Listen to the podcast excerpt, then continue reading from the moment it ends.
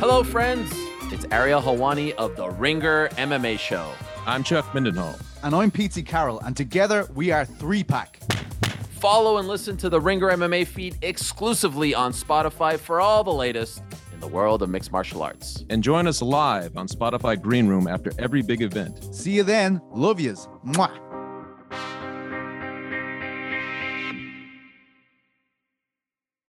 My Eagle enthusiasts, it's Fairway Rolling, presented by FanDuel. Major season is here, and you can get in on all the long drives, big putts, and major moments with FanDuel.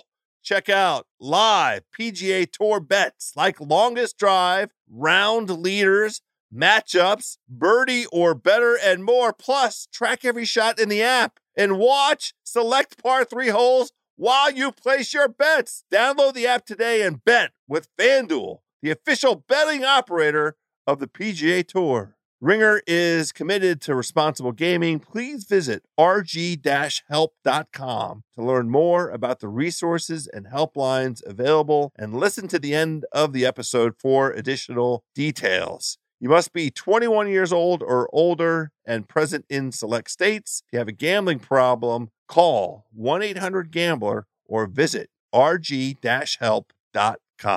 This episode is brought to you by eBay Motors with over 122 million parts from superchargers and brakes to exhaust kits and beyond. eBay Motors levels your baby up to its peak performance and with eBay guaranteed fit, your part is guaranteed to fit your ride every time or your money back. With all the parts you need at the prices you want, it's easy to bring home huge wins. Keep your ride or die alive at ebaymotors.com. Eligible items only, exclusions apply.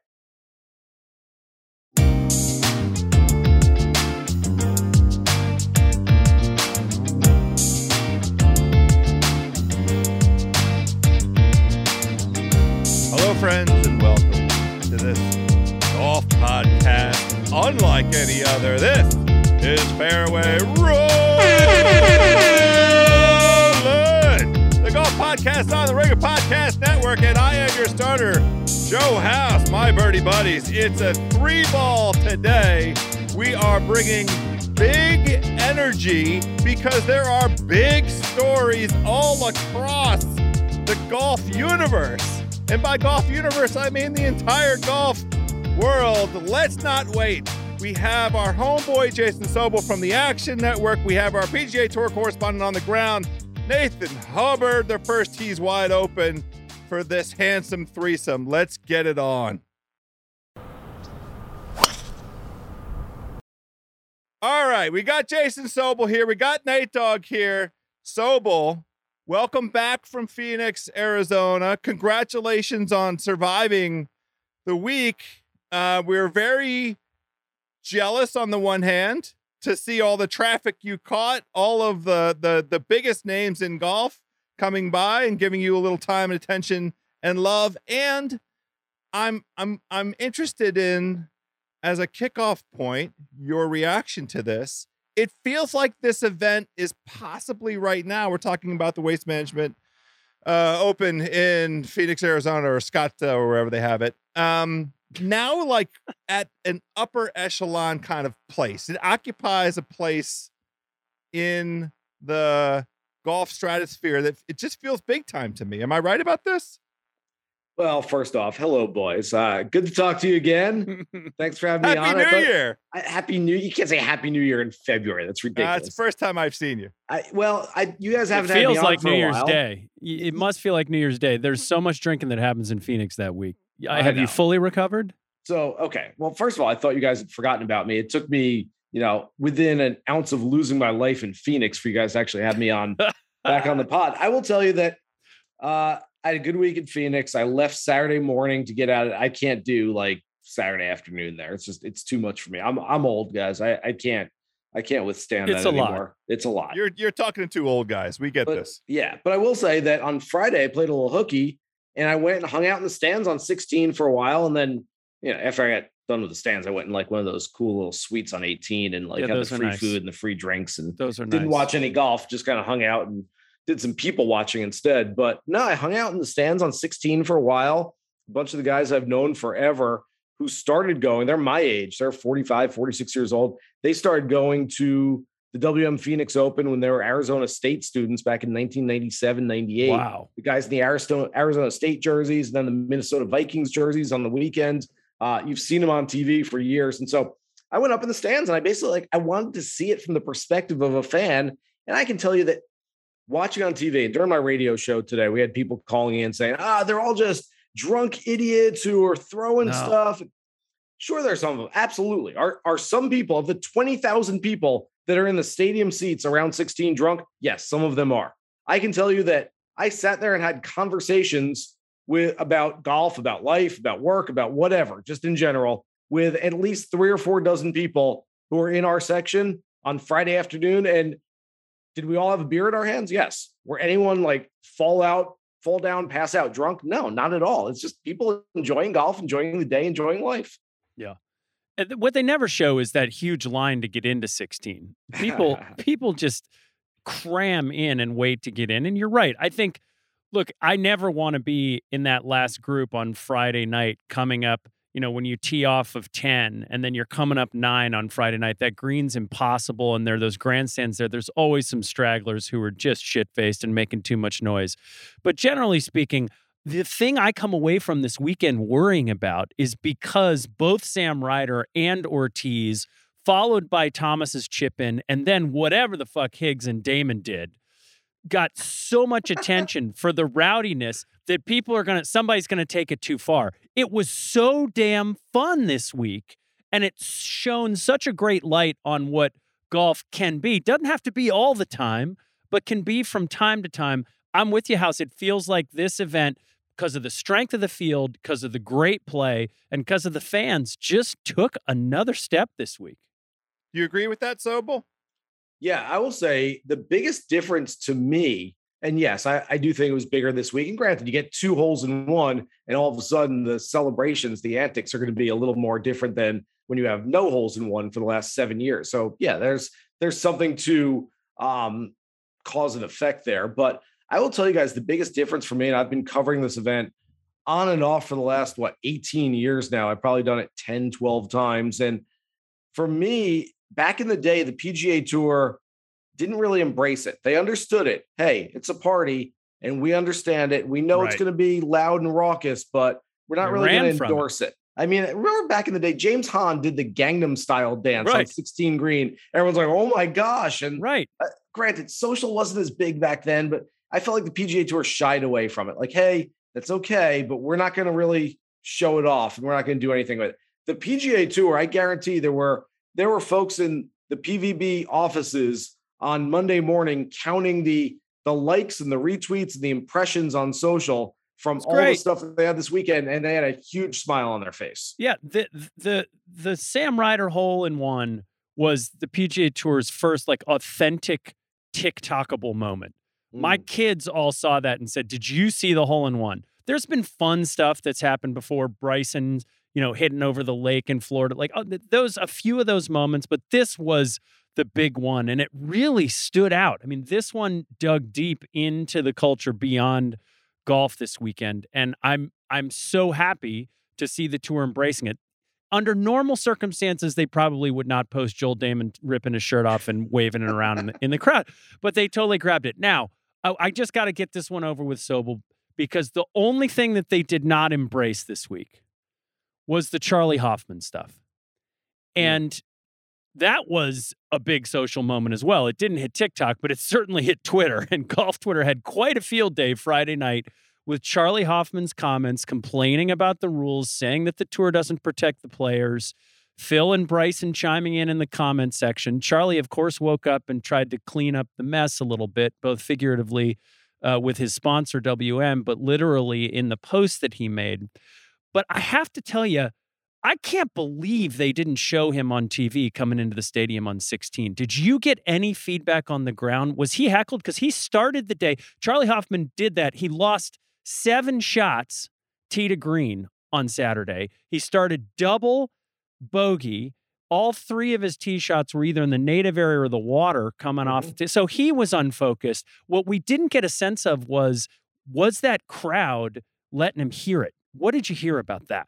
I, I honestly never heard much. I was on a plane when it was happening, Nate, so I, I didn't hear much about it afterwards. I'm guessing if he got a a rousing round of booze from uh, the fans, either B O O S or B O O Z E, either way, uh, we would have heard about it and seen some of it on television. But I, I'm not sure, quite honestly, that the, the WM Phoenix Open fans quite understand the nuance of what Charley's getting after there. Golf fans and hashtag golf Twitter, those people understand, like, whoa, what is he saying? Why is he saying that? you think You're- maybe it didn't break out into no, the broader your, crowd? 21 year old co-ed from Arizona State who's sitting in the stands isn't like, did Charley really threaten to go to the Saudi Golf League because he didn't like a rule when the ball dropped into the water? I mean, they're just, I think it's a little too much detail for them. But Did he have a point?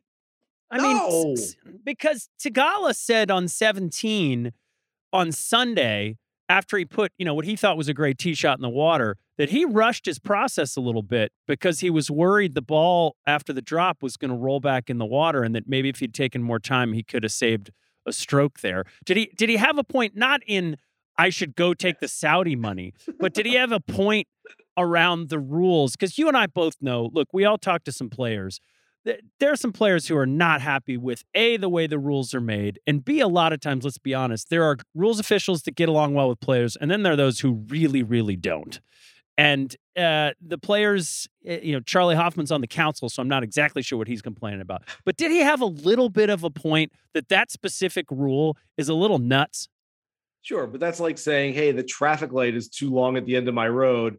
So, i'm moving to australia I, am going to burn the whole town to the ground and move to Australia. I mean, what what are we doing here, Charley? I, I didn't understand anything about Wow. it. What is he trying to get?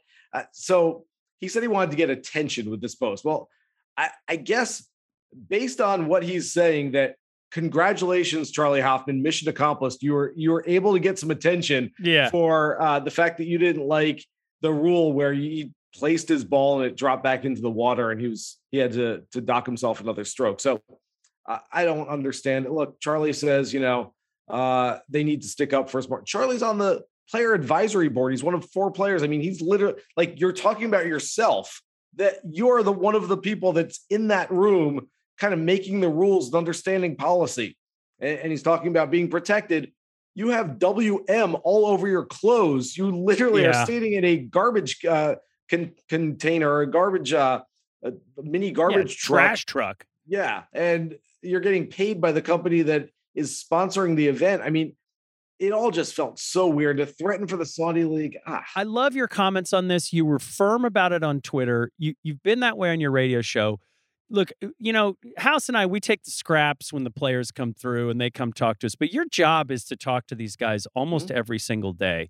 You were really firm with your comments. How do you balance the idea of being critical of players, but also knowing that you've got to keep up a relationship with these guys because you are, in, in a lot of ways, you know, a, a face to these guys every single day. How do you think that one through? it's really hard, Nate. I will tell you right now that there is no one I like having a parking lot conversation with for 20 or 30 minutes on the PGA Tour more than Phil Mickelson. Yeah. I I, I respect Phil. I like Phil. I enjoy speaking with Phil. he Phil. follows you. He he Phil- fucks with you on Twitter. Phil fucks with me on Twitter. He, did, Phil, he didn't Phil's done block some you. real- no, You he hasn't been blocked, blocked he's blocked yet? He didn't Everybody block you. else. he blocked Exactly. everybody. I Yeah. know. I know. Uh, he's done some really nice stuff for my family in the past. I mean, Phil has been really good to me in the past.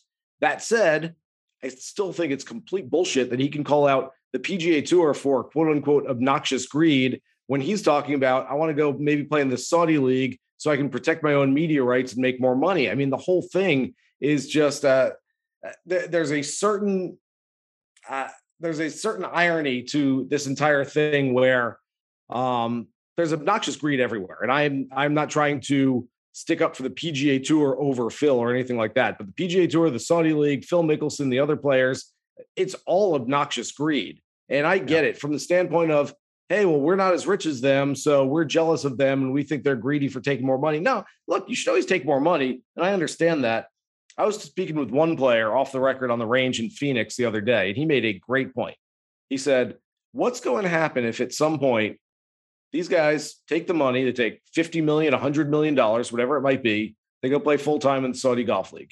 At some point, Phil Mickelson or whoever it might be is asked about what do you think about the Saudi government and things they've done in the past? And they say e- either on the record and say it, you know, a little too honestly or off the record, and somehow it gets made on the record, but somehow it gets out that they are critical of the Saudi government and their human rights record and the heinous acts they've committed in the past. And all of a sudden, you're working for them. You're, you're not working for Greg Norman. You're working for the Saudi government. That's what this is. And so it gets back to them. I, I don't know. I mean, I, I think you're putting yourself in a really bad position where you're not just taking money to go play golf. You're taking money to give up everything ethically and morally that you believe in. So that's that's the position that we're in though. And I did not intend for us to go all the way down the Saudi hole right hmm. off the top because I do want to return to the Phoenix spectacle, the place of of this tournament on the calendar, how it fits with the tour, the rise of the tour, how it fits with all of these great players coming and playing. The strength of field was unprecedented. And next year, the fact that the Super Bowl will be in Phoenix at the same time as this golf tournament. All of those things. Plus, we got to give a shout out to Scheffler and and Sahith, right? Um, but let's let, finish off the Saudi thought first, right? So, my answer to the to my, my to the question of whether or not these guys are going to be on the record or off the record as it relates to views on the Saudi government, I, I believe that they will all have the same answer with respect to that, which is I don't know anything about it. I'm not here for that. I play golf on this golf tour. That will be the standard thing. Although I could be surprised. And the reason that I'll countenance the possibility of being surprised is because I'm absolutely dumbfounded, flabbergasted, uh, speechless at how stupid the rollout of this Saudi concept has occurred over this last month. They picked a time on the schedule um, to to uh, you know where you have great players playing at iconic venues where the American sporting public, whose eyes I believe are important to the Saudis, maybe maybe I'm wrong about this. Like maybe the the the the premise I, I have wrong, but I believe that at some point they intend to televise this competitive golf that's being sponsored by the Saudis. I don't know who's going to show it, some kind of streaming entity. But if they intend to televise it, I imagine the American public is the American sporting public is is uh, part of the their customer base that they're after.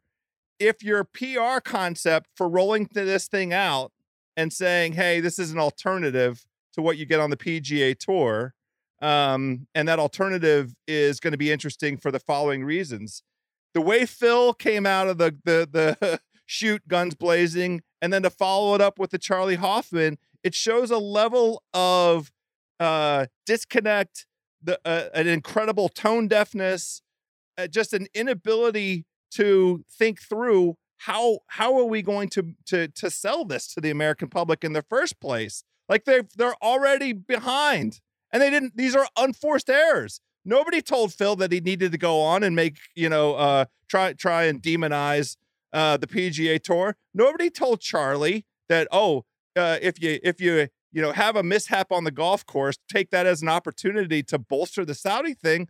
What the fuck is going on? What are they doing? Like, is is this uh, uh, emblematic of of the Greg Norman experience? Is this wait what till we you can see the expect? Greg, wait till you see the Greg Norman doc coming out in a month or so. Oh, well, geez. which doc? The thirty for thirty, or or Yes, the, the, yes, yeah? yes. Well, right, of course, Yes. of course. I- So I can tell you- anyway, you you can see I'm loaded up here, Sobel, but none of this makes any fucking sense. That's why. house. I'm gonna, I- and this is almost a little embarrassing, but I can write it better than I can say it. This is the, this is the lead to my Genesis Invitational preview this week. I'll be honest here. I'm not exactly sure when the best time to recruit the world's premier golfers and promote a rival golf league, largely based on promises of massive contracts to sports wash prior human rights misdeeds, really is. But during a stretch that's included brilliant golf porn in the form of gorgeous scenery and unparalleled spectator support at the game's biggest party, this probably ain't it. It might be difficult to find a lull in the PGA Tour's annual schedule when the product seems more ordinary than extraordinary, but it's fairly simple to realize that the current sequence of events is not one easily infiltrated. And I think I'm essentially agreeing with everything you just said there because I, I don't know when a good time is, but Yeah, maybe the the 3M or the Rocket Mortgage. 3M Rocket weeks. Mortgage. is exactly what I was say. October. What the Yeah. fuck? I, Yeah. I don't know. It makes no sense. Um, at this point, I think most American golf fans, whether it's been a subconscious PR attack and and a little spin uh, control from the PGA Tour or not, but it seems like a large majority of fans who are out there are essentially backing the PGA Tour and those who will stay for the PGA Tour and don't care. It's like, hey, don't let the door hit you on the way out if you're going to the Saudi Golf League, and they just don't care too much about those players. And uh, quite honestly, between us guys, I mean, well, between us, between us and everybody listening and Yeah. everybody else out there, uh. I yeah, just us.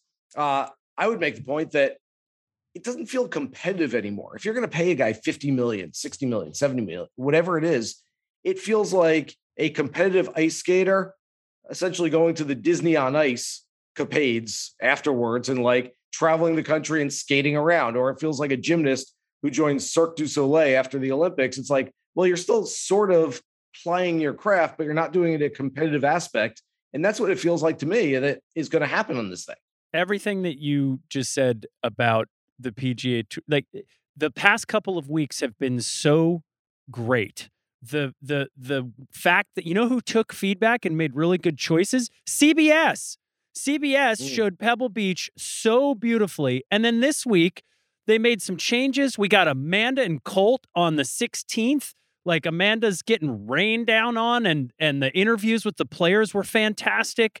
They made good choices about which players to follow. And then on top of that, you had Theegala, who is the guy that Phil and Bryson are afraid of because he's the one who comes up and is that, you know, first time winner who takes the prize money away. And guess what? The crowd loved him. And and we had a star is born this weekend, not to be outdone. Scottie Scheffler and his nine under uh 62 on Saturday somehow snuck up and took this thing away. We were looking at the odds last week, Sobel, and Scheffler was like weirdly high on the board for, for what we were sort of feeling in a loaded field. And we talked about it and said, this looks a lot like when Luke List was sitting high at Torrey. What do they know that we don't? And the answer is, I guess, they knew that he was going to storm from behind. We've been waiting for the Scheffler win. What did you see this week that finally made it happen? Yeah, I mean, so a lot of the same things that we've seen from Scottie Scheffler over the last couple of years, quite honestly. He was rookie of the year on the PGA Tour. We saw him last year do everything but win, make the Ryder Cup team, beat Jon Rahm in Sunday singles. If you still had questions about Scottie Scheffler, I get it. Until this past weekend, he had never won a PGA Tour event, but the guy beat not only the number one player in the world, but a guy who looked veritably unbeatable for the first two days at Whistling Straits. You're like, oh, yeah, just throw up a lame duck against Jon Rahm because we're not going to beat him. Well, let's throw Scottie Scheffler out there. Yeah, Scottie took care of him, no problem. This guy's really, really good. Mm. Uh, spoke with his uh, old assistant coach at the University of Texas, Jean Paul Hebert, on the radio show today. And he said, look, he, he doesn't really have any weaknesses, which is kind of the same thing I see. And this is sort of a trademark of a lot of the great players in the game right now. When, whether you look at Rahm, you look at Xander Schauffele, you look at Patrick Cantlay, you look at Justin Thomas, for the most part, JT. Uh, you don't really see any part of their game where you say, well, they hit it long. They basically keep it in play. Iron games are really good. Wedge game, pretty good around the greens. They can make some putts and get hot with the putter. I mean, that's golf. There, there's nothing Yeah. left after that. You have the right Yeah. mentality for it, and all of a sudden, uh, you're a, you're the quintessential five tool player in this game. And Scottie Scheffler is that five tool player. I don't think you point at anything and go, well, if he could only hit wedges from 100 yards out, he'd be a lot better. Well, Yeah, it was closing, wasn't it? everything. I mean, I mean, he shot the 59 uh, in in at TPC Boston, but then couldn't sort of close out the deal. And there was just it was sort of like, why isn't he getting himself to the top? Now, the answer, you know, we could be asking Rahm that too, who's won a U.S. Open and then keeps finishing up high and not breaking through. The answer is it's freaking hard to win a golf tournament, right? of course. But but but he followed up the 62 with just a pretty incredible comeback. I mean, Data Golf had him at what 0.2% to win to start the day and 1.7% or something after the bogey on 12. Yeah, it's it's tremendous. So, I- by the way, I want to throw a question back at you guys because these are two of my favorite young players out there, and I could probably throw more players in the mix with these guys as well. But over the next ten years, let's say, you want Scottie Scheffler or Sam Burns? Mm. Damn. Why'd you have to do that? I love Sam Burns. I And put him everyone on. loves both of these guys. Everyone on thinks my- they're superstars. So I think it's I think it's Scheffler for me. I, I do too. I think it's going to be Scheffler for me. Um, just a teeny, close. the teeniest, Close. tiniest, teeniest, tiniest bit of consistency. Plus, he isn't he like a shade younger, a hair younger, half a half a. I They're think very he's a better putter. he looks twice his age. Yeah, that's true. But That this is is true. It is always my response to Nate when he says, "When's somebody going to close?" Like the dude's been playing professional, like at, you know, on tour for two years now. Yeah. Uh, if if that right, we've got his win. The guy that I think it's worth asking that of though is Xander Schauffele, but we don't have to go deep on that. Now the, the gold medal was was uh, a a good win, but he hasn't won on tour since 2018. Is that right? Think something like 18. Early 19, I believe Okay. 19 Sentry Okay. Tournament of Champions. Okay. It's over three years. All right. Yeah. Um, but I do want to touch on something uh you flagged, which is, you know, what is Scheffler's um weak point. He he did overcut the T ball on 18 a few times there during the replay, which is really just a vehicle for me to complain about them playing goddamn 18 again and again and, and again. We have to figure Ugh. work this out. Can we not fix this? Come on, JS. Let's do this. Two things. a- And I hate to pile on because I thought everything about the WM Phoenix Open was awesome. I think the Thunderbirds do a fantastic job. They sort of yes. they get out of the way Incredible. and they let Incredible. they let people enjoy themselves. There are a lot of other events where uh, they'd have marshals in the face of these fans Yes. going, "Hey, shut up, be quiet. You can't do that." Here, it's just like let people be, let them enjoy themselves. And so, I don't want to be too critical of this tournament. Two things though: get them off an hour and a half earlier on Sunday, please. I mean, it's ridiculous that uh, they they essentially let two, three hours of daylight go in the morning before they got them off. And then they run into the Super Bowl every year I didn't when see to Scottie's a putt. playoff. I was didn't split either. screen. I was split screen. I saw I was- every other highlight. I didn't see his putt, and I didn't even see it on social media because it got buried under all the Super Bowl tweets. Yeah. I was at a friend's house. We had three TVs. I was able to commandeer one for golf for the first two playoff holes. As soon as it went to the third playoff hole, I don't know what happened, but the Super Bowl went on that TV as well. And same thing. I was looking at Twitter. I saw Scottie Scheffler wins the WM Phoenix. Okay. Did he celebrate? Did he fist pump? I didn't even see. It it. was- I, I watched there it was so live. much emotion that he like It was was, incredible. overcome. I did see it because I had the split screen. Yeah. Oh, he was fired up. It was huge because he he missed a super makeable putt on 18. The putt he missed on 18 in regulation. Yeah, regulation the five footer. was a was a was a make. I mean, that was a little bit of a Yeah. He he, he was feeling the moment. So in the same manner, he felt the moment when when that long one that you don't expect to go in rolled right in at at, at the perfect pace. But, but come on, Sobel, let's get off 18. We uh, got to get off uh, 18. House, you mentioned, I mean, yes, that was the second part of this. First part is move up the tee time. So you're getting, I don't care if you end an hour and a half before the Super Bowl starts, like that's fine. Nothing wrong with that. You don't have to back it up so that you end two minutes or uh, before it. And the second part is 18 is just a boring finishing hole, Yeah. quite honestly. There's nothing The to it. It's hard, fine. But yeah. yeah. tee shot's hard. It's fine. There's some bunkers down the right. But Okay. it doesn't even have the most fans. Like No. just play 16, 17. 16, 17, it. 16, 17. And you honestly, can't have those if- two holes and then and and do a playoff on stupid 18 when you have those holes right there. I know. And if you said 16 was, I don't know, it's too over the top, it's too great. Fine. Then play 17, is one of the best risk reward holes on the PGA It Tour. is. Go there. The the old excuse is, well, all the fans have already gone to 18 and we don't want to do it in front of nobody. We don't want to go in Hartford to the sixth hole, Right. two miles away from the, the clubhouse and there's nobody there. Guess what? This is different. It's TPC Scottsdale. There's going to be people no matter where you go. It worked at the Riv last year. Everybody's fine. And and to Nate's Yep. point, it's not like all 20,000 people sitting around 16 will have left. Go No. do 16. If that's your thing, own it. Ugh, own it. I the mean, I'd one- love to see a playoff on 16. Are you kidding? It's the one chink in the armor. I, I just don't I, I don't get why they did it that way. But we saw a lot this week that who was your pick last week? So Keith Mitchell was yeah, the Uh, outright selection. I was very Yeah. high on Justin Thomas as well. I, I, I- thought and, JT and, and that's a where I want to go because that's what I thought. What is going on with the putter? bit. What he was second tee to green. He was awful coming into Sunday. He was losing like he lost three strokes in the first three days putting. I, I it's it's a weird time for him. He was 60th in putting, second tee to green. He, I mean, the good news is he's going to win as soon as he gets the thing straight, right? He's he's striking the shit out of the ball right now. He is going to win something, Nate. By he's not just going to win one; he's going to win by 17 shots at some point. Right. Like Right. he's just going to absolutely explode, and we're going to go, "Whoa, where'd that come from?" Well, it's been there. I mean, he's uh, to me, he almost looks like he's closer than Rahm or Cantlay right now. And Rahm or Hmm. Can- Rahm and Cantlay have some really good results lately. I love Cantlay this week. He's my favorite play on the board, so I'm not trying to speak ill of either of those guys, but I feel like JT is like really, really, really close, and he's almost holding himself back from playing better golf right he's just got to figure out the putter. You- And you said Cantlay. Cantlay's the other way around. He he gained three shots putting each day, Thursday, Friday. He was basically losing strokes on approach until Sunday, and then Sunday everything caught fire, and he just hung in there. It just does feel like with Cantlay that he's been sort of playing ho hum and still almost winning golf tournaments. So with, with the field strength this week, it's it's going to be fun to see them go.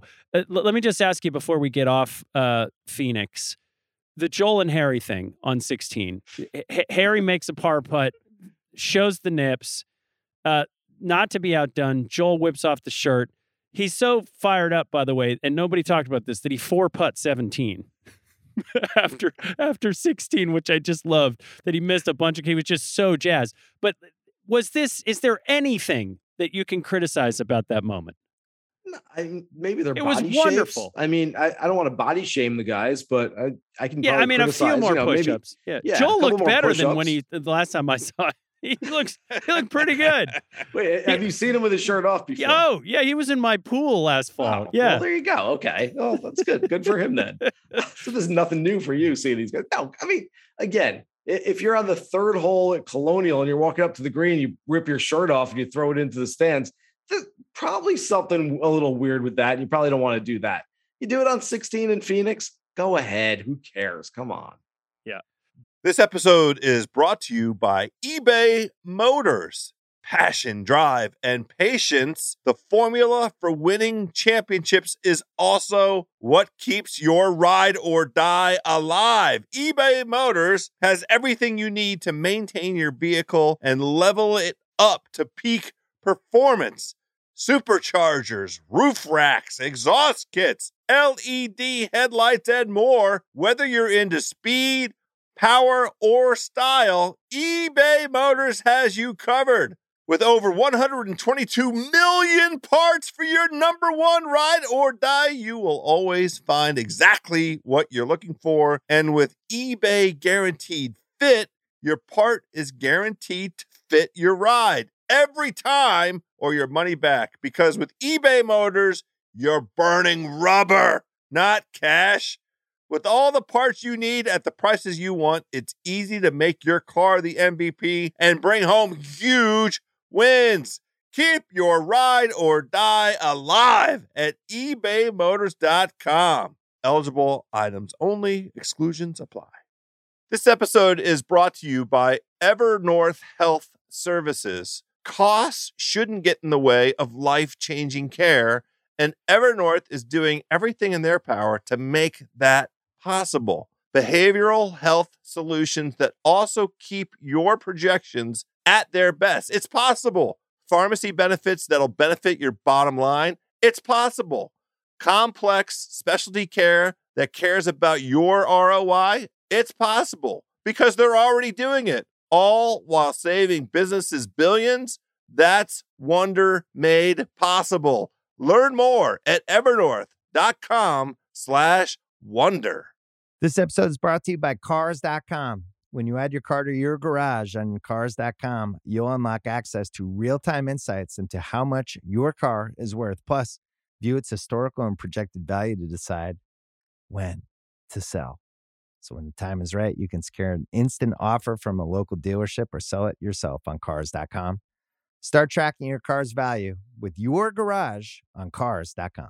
oh, just you know, talking about um the the spectacle that is that Phoenix tournament, and we have you know 364 days to look forward to um a return. I I I'm my only concern is that it's like kind of too big. Like it did it jump the shark this weekend because Yeah. I mean you, the the holes in one are the thing that's unpredictable, and that's what drives everybody bananas. But it's I mean Nathan in the preview last week reminded us it's 250,000 people over the course of, the, of those four days. It is a, a, a national sporting event that is going to be running the exact same weekend as Super Bowl weekend in Phoenix area. I mean, Phoenix is going to be the, you know, the, the, center of the sporting universe here in America um, next weekend. How can we possibly We need to Re- get our hotel rooms right now for this. uh, seriously, or or just That's be great prepared to fly in from wherever on uh you know, we're gonna 45 minutes away. We We'll have might to need to stay at- edit that part out so nobody does it instead of a well, we'll go stay at one of the fancies, right? We'll go stay at uh Yeah. you know, one of the courses and then and then we'll just Troon. we'll, we'll get we'll take our buggy on in there. So Um, total aside, guys, did I ever tell you what I tried to do a couple of years ago when the Masters was moved to the fall? I essentially tried to reserve every hotel room in Augusta for whatever weeks I thought the Masters was going to be, Sobel just to hotel resell broker. at 30x the amount that I paid for them. And Mm. I just I missed the week. I, I just I had like everything leading up to it and everything afterwards. And then I had to go on my phone and sit there and click cancel, cancel, cancel, and like 150 reservations that I had tried. For. I Oh, was it like, "This will work anyway. It was a good try. Well, I want to bridge what we just enjoyed this past week with what's coming up in the upcoming week with Sahith Theegala because that was a coming out party. I mean, the thing that we anticipated that indeed played out exactly as we kind of imagined was an extraordinarily chalky kind of leaderboard um, for Phoenix because it's the strength of field was was um, unparalleled in recent history and perhaps ever. It, it was perhaps the strongest field Phoenix has ever seen.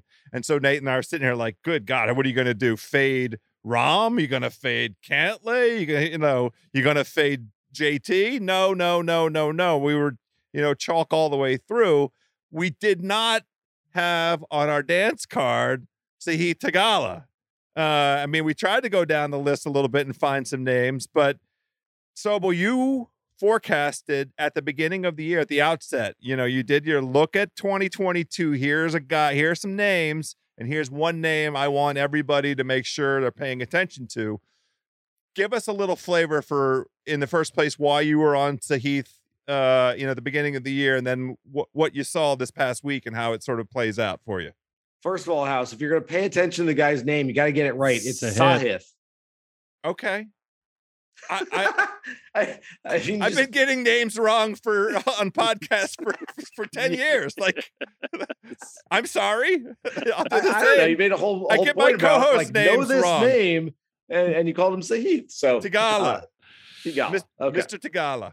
Uh, look, I'll call him Mr. I, I look at guys, this is not some secret formula. I look at players, and I would do this if I was covering football, covering baseball, covering basketball. I look at players who've had success on every prior level.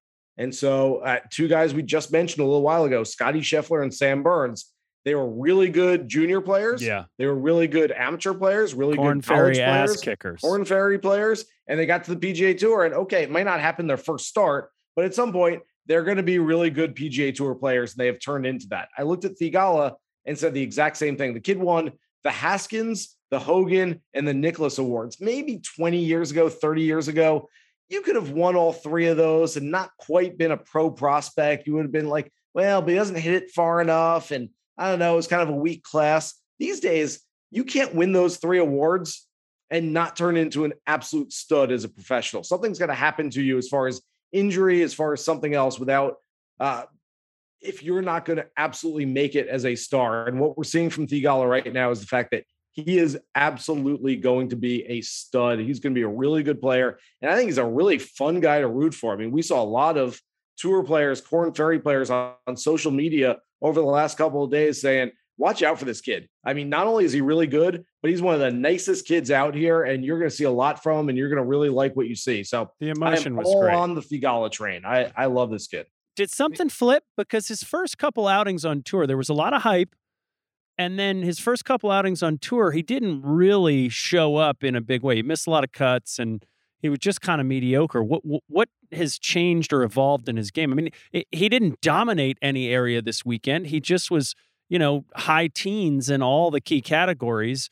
it- Sunday wasn't his best off the tee or on approach, but he put so well. He just seemed to have it. I don't know even how to describe it, right? He cared so much. The tears were great to see. Did you just see the stones in him? Or, or is Stones, something swagger. developed? Yeah. It- it's funny. Myself and Ben Everill from the PGA Tour, we did our swagger ranking going into the event last week, and basically we listed, I think it was 15 or 20 players that we listed, and we listed all the guys that we thought had maybe more of an edge in Phoenix because let's face it, you're playing in front of thousands of people. Yeah. You need a guy that can show off. off You need a guy that, that says, "Man, I like the people." You need a guy that's going to rip his shirt off and not be embarrassed by it. I mean, I give me a guy that's got some swagger as opposed to these guys who are like, "Oh, someone was yelling in my backswing a little bit." Yeah.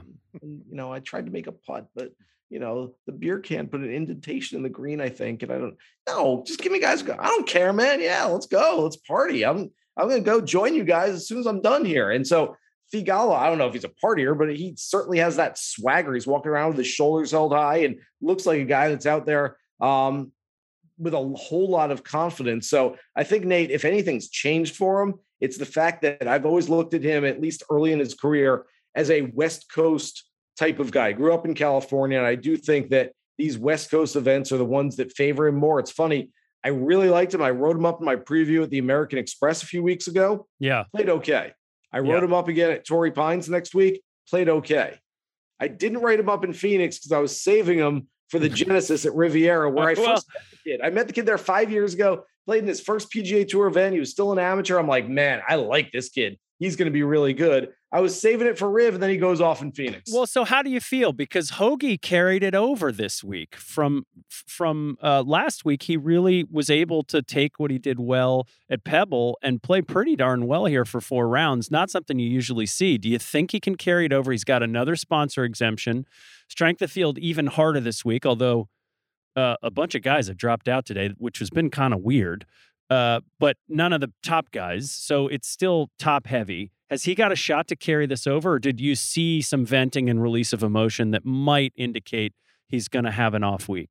I see something that's not quite as good as it was last week, which is Yep. nothing to be ashamed about. But Yep. I, I think he absolutely makes a cut, makes a run at a top 20. I like him for top 20, top 30 type plays. The number is Okay. still pretty good on the betting board.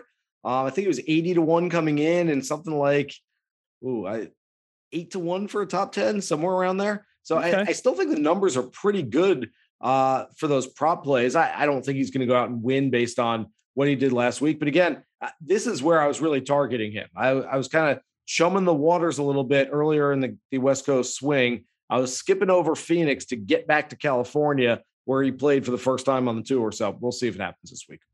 Well, he- here's the thing. I, I feel like maybe we're underselling him a little bit. Uh, his coming out party, his his putting himself on the national stage in front of 250,000 people at, at physically at Phoenix and also on Super Bowl weekend. So eyes on golf because it's the only thing as the lead in to uh, the the Super Bowl. Like uh, hello world. I mean, I think the guy has something. The the word that that comes to mind for me is charisma and that's what the the emotion that we saw. And that's the intensity that that he, that he showed us on 17 when he saw that ball go in the water. And that was him collapsing in his mother's arms and you know te tears coming down his face at, at having that experience.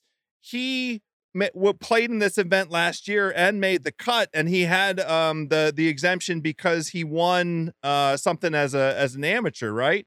Didn't he win an event and get an auto uh, invitation um in into this event? Or am i thinking of uh am i mixing him up with another player? He may have. Okay well in in any event um, exemption, but in any uh in any event i love him after last week showing up at tigers tournament after having announced his arrival and showing up at tigers tournament at riviera a big boy golf course with by far now the best strength. I mean, it's not really, it's only February, so I don't want to overdo it. This is a major field. This field strength of, of, of field wise, the only guys, now I don't, I haven't seen the list of who's dropped out over the course of today. But It's the guys- nobody. It's nobody that made like Hayden Buckley ejected. I don't know why, but he's out. Yeah, the guys missing are guys uh, who are hurt. It's Daniel Berger who can't Yeah. come because of his back. It's, It's Bryson. Bryson. Because uh, either he's hurt or he's not playing in any more PGA Tour events, depending on what what, what you believe on Twitter, uh, which was today's you know He's funny clarified. He's Twitch. clarified. tw- funny Twitter bit. It Louis- the media. He said it was the media's fault, by the way. So Yeah. apologies, Bryson. I didn't say Yeah. anything about you, but I, on behalf of all media, Yeah. we'll, yeah, we'll yeah. take the brunt of Well, that. I mean, get well soon. I'm rooting for him to be healthy. He, it seems like, you know, based on what we've seen from him over these last, we'll do a quick Bryson, you know, take. I think he's hurt.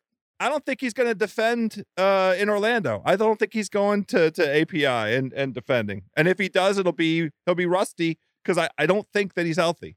So what's funny is that, and this all came from, I guess, no laying up Yeah. something out on their podcast. Then someone else picked it up and tweeted. it. No laying up Right. didn't even tweet about the Bryson stuff. They just said it, and then someone else tweeted what they said. So this is like a report of a report of a report that isn't Yeah. really a report because they're not Yeah, really right. media. So I mean, the whole thing's kind of skewed in a weird way. Then Bryson came out minutes later and denied it vehemently. And then after this whole thing, which is getting all these retweets and likes and questions and replies, Ryan Lavner of the Golf Channel, right before we started recording this, said, spoke with Bryson's agent. He told me he's still hurt, but hoping to get back for the API, really wants to play there. He's going to do everything he can to make it back. I had looked at that for about 10 minutes before we started recording, and it had zero likes and zero retweets, which tells you a lot about the country right Yeah, now, yeah. where one quote unquote outlet can sort of report some news and everyone gets bent out of shape about it. And then an actual outlet can report actual news and no one seems to care about it whatsoever. Well, I didn't even see the Lavner thing. America. It just is like, yeah, he's hurt. You can tell. You could tell he's hurt. He's hasn't Yeah. been healthy for a while. Um, in in any event. So Well, let's let's, not talk about him because we got too good a field this week and we too good an a course. incredible field. Top When you look at this, ten of you- ten. Yes. Sobel, is it all about? I mean, these greens are hard to hit. We're going to have rain here uh, in Pacific Palisades for the next 24, maybe 36 hours. It's not going to be a lot. It'll soften it a little bit, but it has been hot this last week. We have had mm. heat in the 80s, 90s. So the greens people there are working really hard.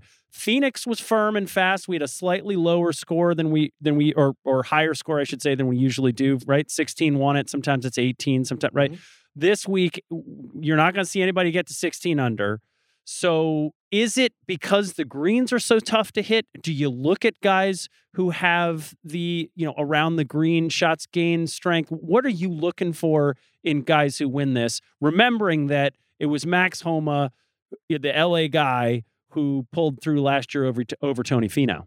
I mean, quite frankly, and I can say this about a lot of the classic golf courses, the great golf courses on the PGA Tour, is that I, I hate to be a cliche, you have to do everything well.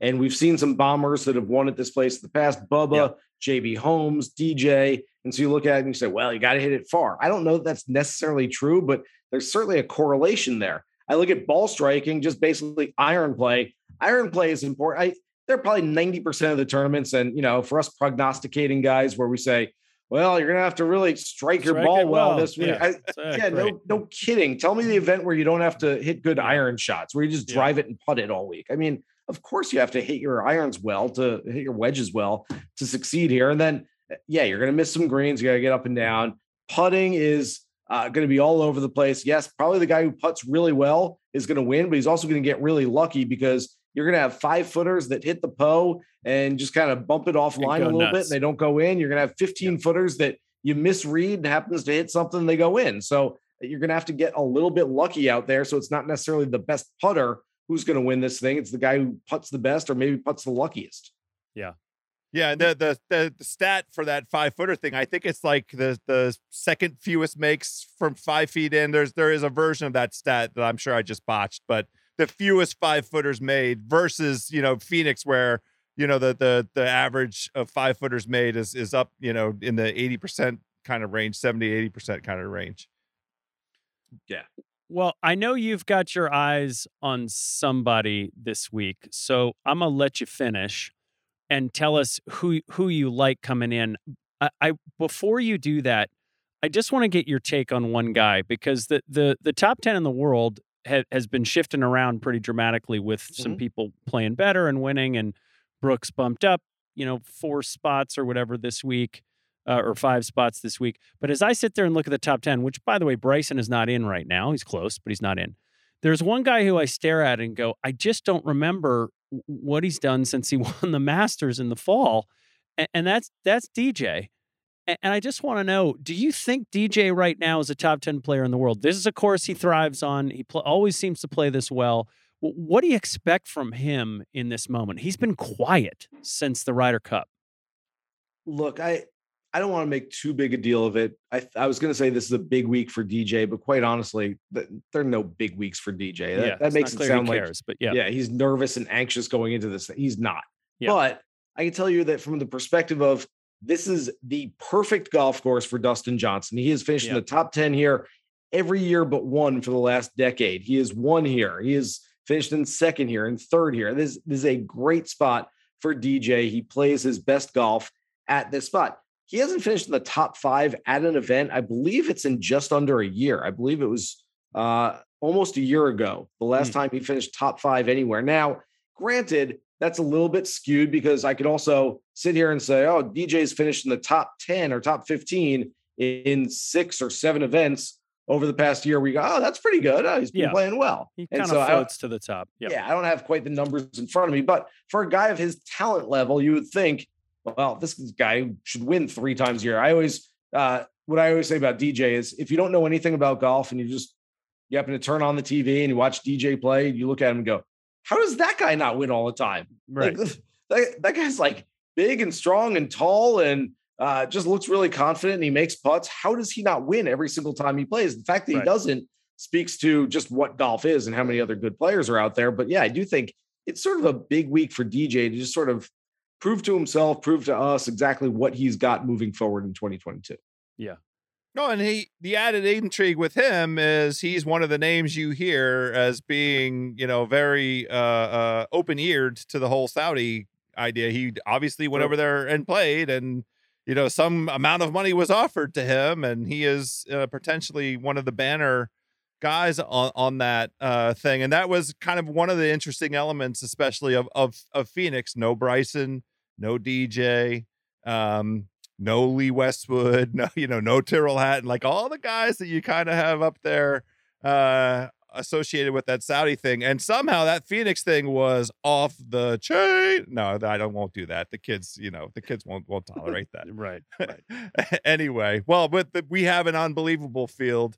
You have, as is always your way on Mondays, sketched out uh, you know, your horses for the courses, your top tens, your top twenties. So let's hear some of the to great, us. the great simple thoughts on this one. Oh boy, I feel like I'm a little too chalky this week. I feel like, you know, my Not possible. my I mean, my what are you gonna do? usual- It's the my usual process. I will I will tell you before I get into this. My process is usually like on Saturday. Saturday, I start making some notes, just writing some names down. Maybe look a couple things up online. Sunday, while I watch the final round of whatever event it is, I sit there and basically do the research for the next week, and I'm looking stuff up, and I'm making notes to myself, and I'm looking at ball striking numbers from that week moving forward, and, and I'm really getting into it. Well, Sunday happened to be I played a little. I flew home Saturday from Phoenix, played a little Super Bowl scramble at my club on Sunday afternoon, then straight into a Super Bowl party. Got home late. It's already you know 11 o'clock Eastern time by the thing time things ending. Wake up Monday and I sort of feel behind the eight ball a little bit. And you start when I do that instead of like being able to sit back and think. A lot of the job I feel like is not necessarily researching but thinking. Like let me just sit back and think about what players I like. Instead, when you're hurried a little bit and you don't have time to go through that process, you start falling back on, well, so and so has played well here in the past, so I like him. And so and so has played well the last two weeks, so I like him. So Mm. that's my preface to why I don't feel as confident in these picks as I sometimes do. And sometimes when I feel really confident, it all goes south anyway. So maybe it's a good thing. But I've got my favorite outright this week is extremely chalky. The second play on the board, Patrick Cantlay is just this is a perfect golf course for him. He's a SoCal guy. He tends to bring his best stuff every single week. And like we said earlier, he hasn't really, I mean, it, it's been good over the last four events that he's played, top tens in all of them, playoff loss this past week. It hasn't been great. I feel like he could turn it up just a notch, just a little bit, and Patrick Cantlay can go win this thing. So I I certainly think he is worthy of winning this. Moving on down the list a little bit, Uh, Matt Fitzpatrick might be one of my favorite plays on the board for sprinkle a little outright and some prop plays. He is T5 number last one, year, yeah? guys. Yeah, T5 last year, 10th and 6th in his last two starts, last two weeks. Mm. He is number one on the PGA Tour in strokes gained total this year. I that's usually a pretty good determination for guys who are playing good golf is strokes gained total. Wow. I'm feeling excited about Matthew Fitzpatrick. He he also he also last year, as I recall, we had we had a couple days of of wicked wind, and he's he's a wind mutter, and, and was able to manage that wind better than a lot of players.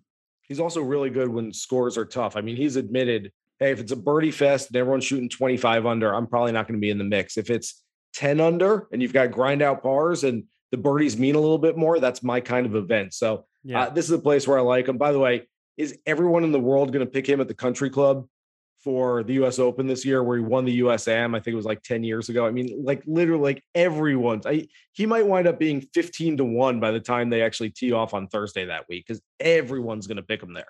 yeah. The great thing about this golf course is it does separate the players, doesn't it? I mean, you look at the Mhm. leaderboard from last year. I mean, I, I like Taylor Gooch this week for two reasons. One, he was in that last group with Max and didn't play his best, but Gooch is Gooch is sixth total around the green, and this is again a place where you're gonna you're gonna miss a lot of greens. So guys who can get up and down, there's a big premium on it. But you look at last year. I mean, he was five under, great.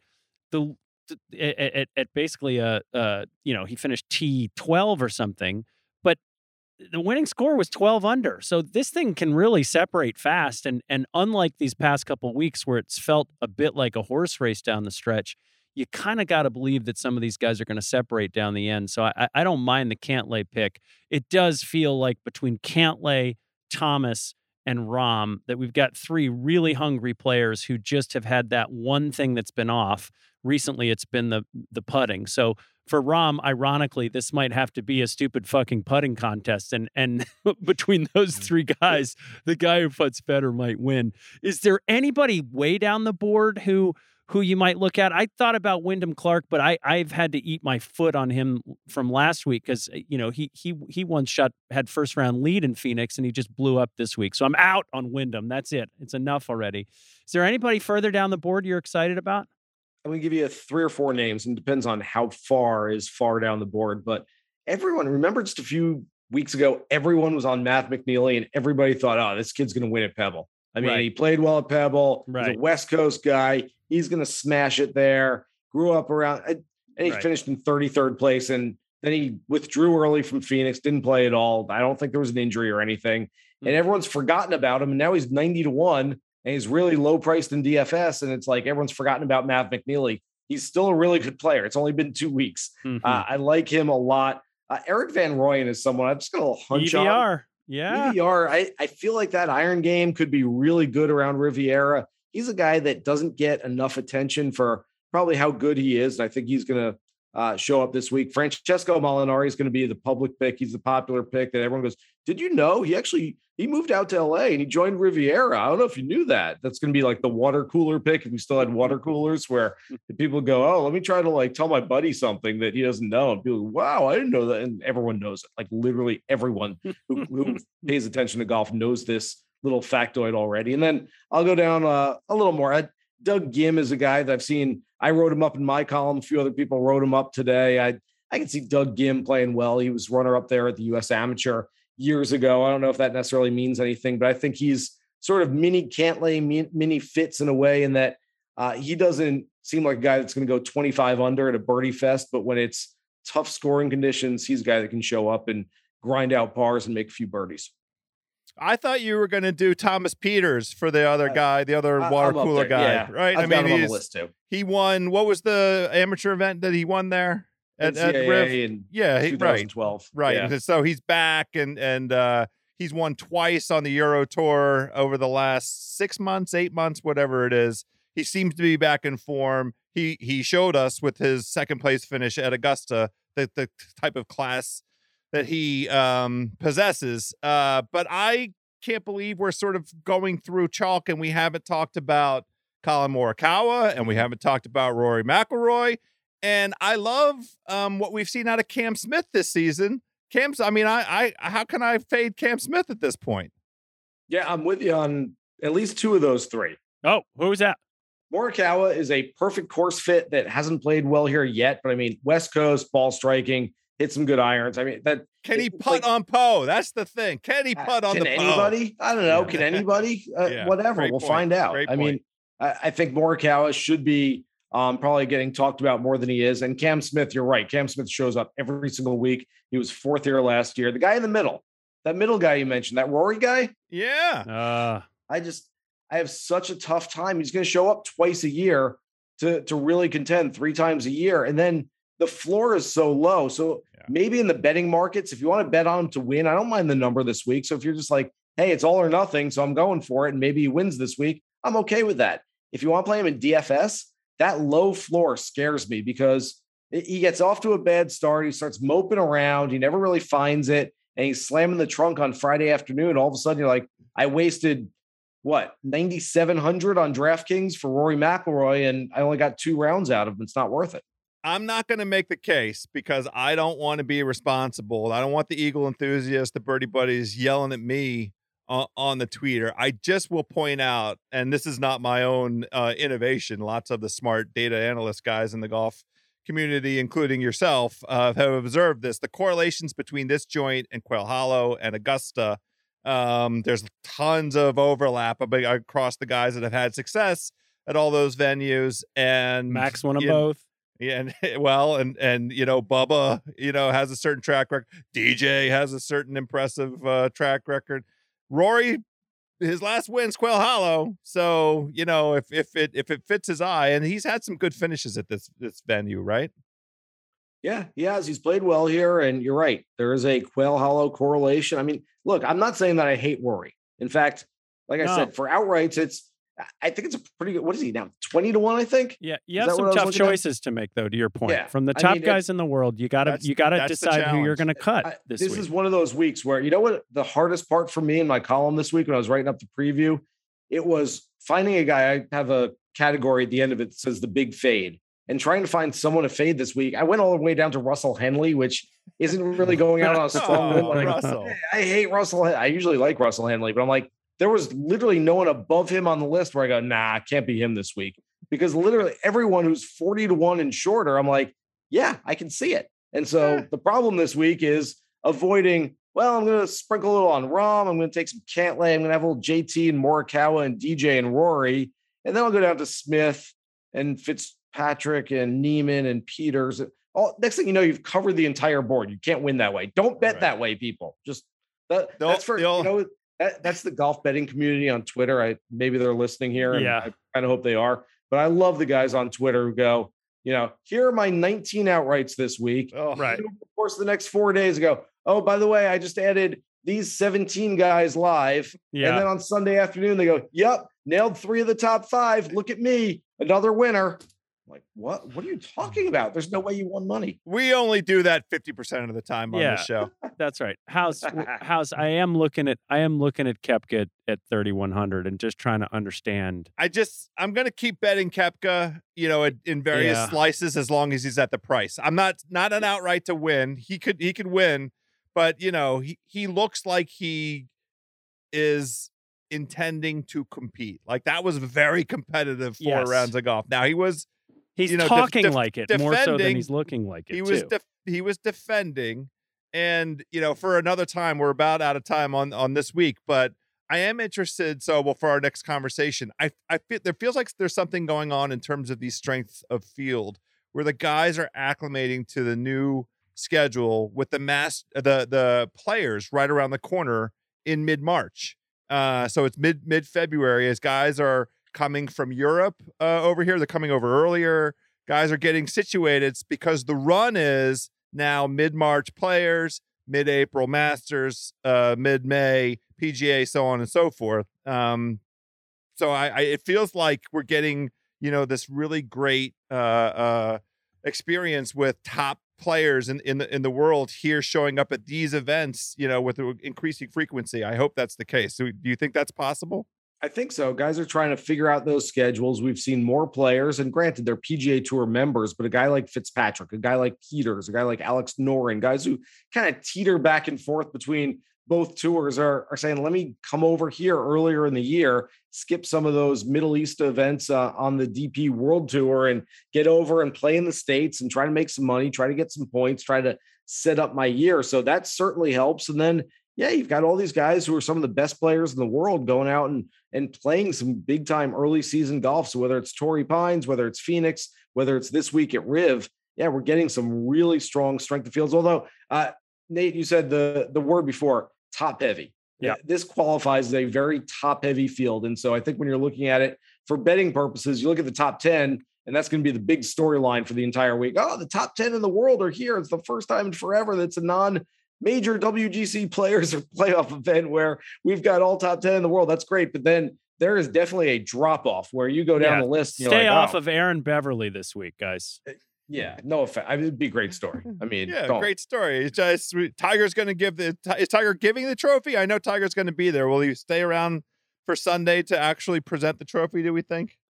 If I was Tiger, I would stay at the course for as long as possible. But let's not forget this is There's this is a tough weekend for him. Yeah, yeah, the yeah. yeah, Tuesday yeah. following this thing was the accident, so who That's knows right. emotionally where he's going to be this week? But I We suspect, know he'll be there. yeah, we know he'll be there, and and that he, maybe he'll just stick it through and try to uh, live to see another day. It's it's going to be nice to see him this weekend.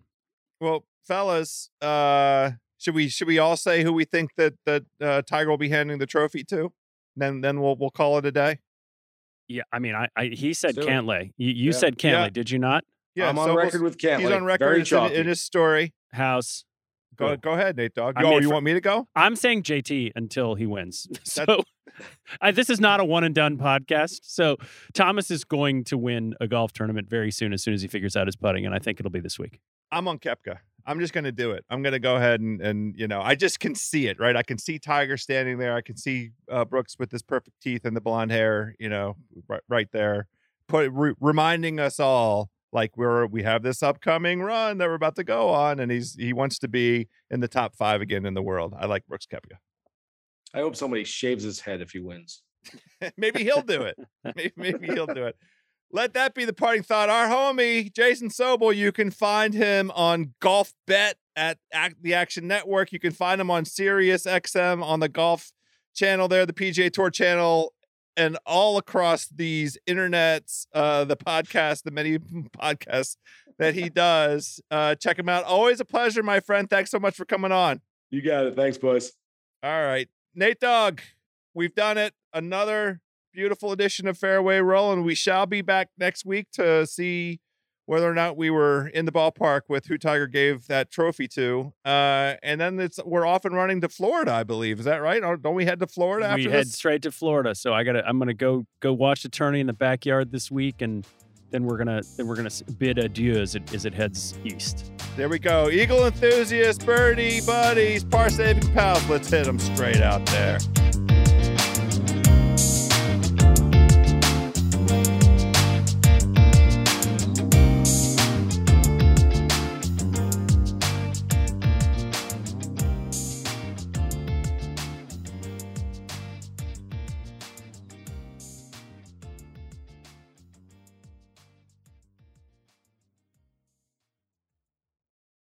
This episode is brought to you by 20th Century Studios' Kingdom of the Planet of the Apes. As a ruthless king builds his empire at the expense of the remaining human race, a young ape will fight for the future of apes and humans alike. Kingdom of the Planet of the Apes. Enter the kingdom in IMAX on May 10th and in theaters everywhere. Get tickets now.